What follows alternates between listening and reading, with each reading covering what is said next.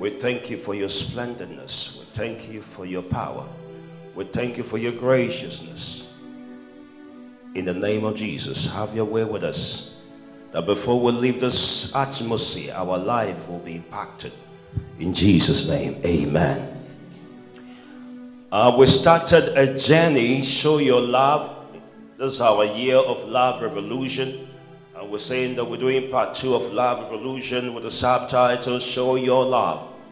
And we said that we can't show our love unless we know the love lover, the one who loves us. The Bible says, For God so loved the world that he gave his holy begotten Son, that whosoever believeth on him will not perish but have everlasting life. So you cannot show your love if you don't know the one who is love. The Bible says, Beloved, let us love one another, for lovers of God, and everyone that loveth has been born of God and knoweth God. So if you walk in the premise of love, it is an indication that you know God. And I pray that this year we will show our love in an immeasurable way, that the world will know the God that we are serving. Somebody shout, Amen. Now we saw a journey in the book of John, chapter 21, verse 15 to 19. Our main text, the Bible said that Jesus appeared to the disciples and, and something happened. Just a minute.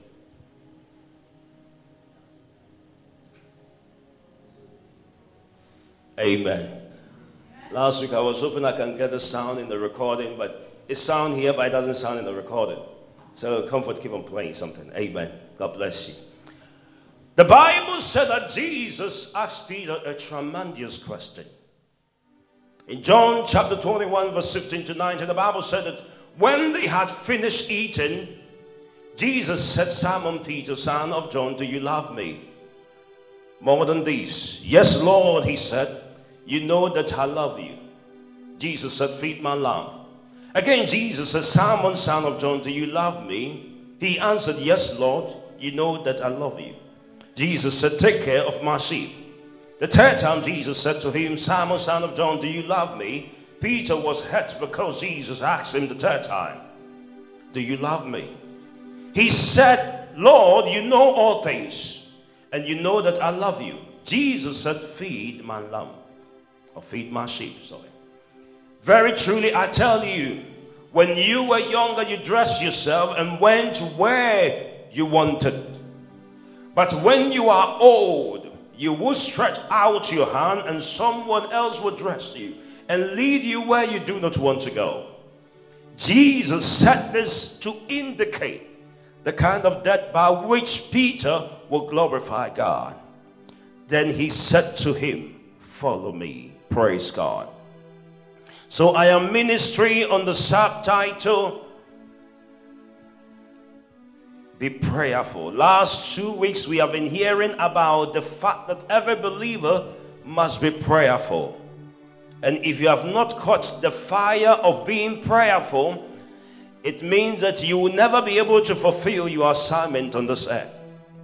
A prayerless Christian is a Christian who quit in their journey as Christians.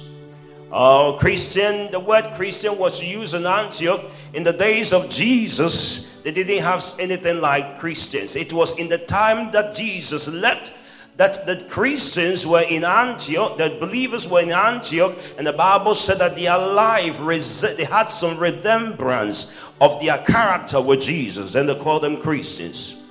But the Bible talk about believers. If you are a believer and you are not prayerful, you are there is a high tendency you will not be successful in your Christian walk.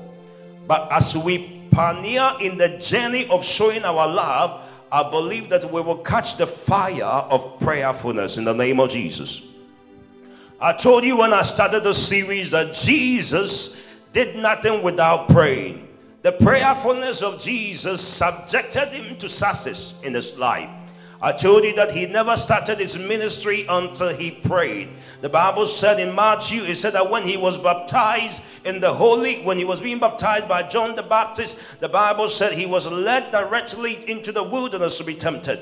And the Bible said when he was tempted, he during the time of his fasting and prayer, he seek the face of God and he received power. The Bible said after the devil left him, he received strength from above, and that is what led him to go straight into the marriage fit and he changed water into wine. You can change water into wine when you are not prayerful. Tell your neighbor, be prayerful. Now, the Bible said that before he could sustain his ministry, he was prayerful. The Bible said there were times he left the disciples and went to a solitary place to pray. And I told you about the efficacy of his prayerfulness. And I said, lastly, on the cross, so it means that he started with prayer, he initiated himself into prayer, he sustained himself in prayer, and on the cross, he finished with prayer. And I told you that one of the things that Jesus did that was outstanding was his prayerfulness. And I believe that as we are moving in the phase of resembling his acts and following his dictatorship, I believe that we need to be prayerful in order to see the wonders of God in our life. Amen.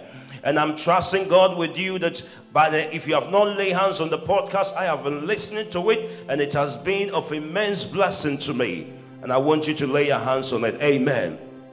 Last week we started with Luke chapter 11 and I told you that in the midst of all the chaos, in the midst of all the miracles Jesus did, in the midst of all the attacks on Jesus, people stood against him. The Pharisees spoke against him. The king, the, the, the chief, and the people in authority spoke against him. But regardless about the speaking against him, the Bible said he triumphed more.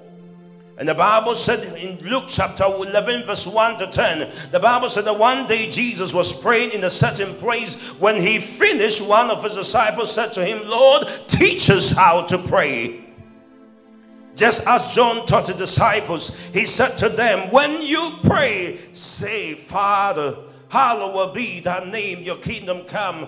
Give us each day our daily bread. Forgive us our sin as we also forgive everyone who sins against us. And lead us not into temptation. Then Jesus said to them, He said, Suppose you have a friend and you go to him at midnight and say, Friend, lend me three loaves of bread.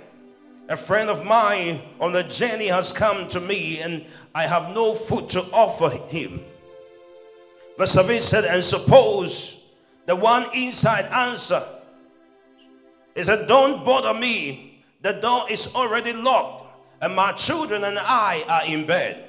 But I don't get, but is it, is it what? He said, I don't get up and give you anything.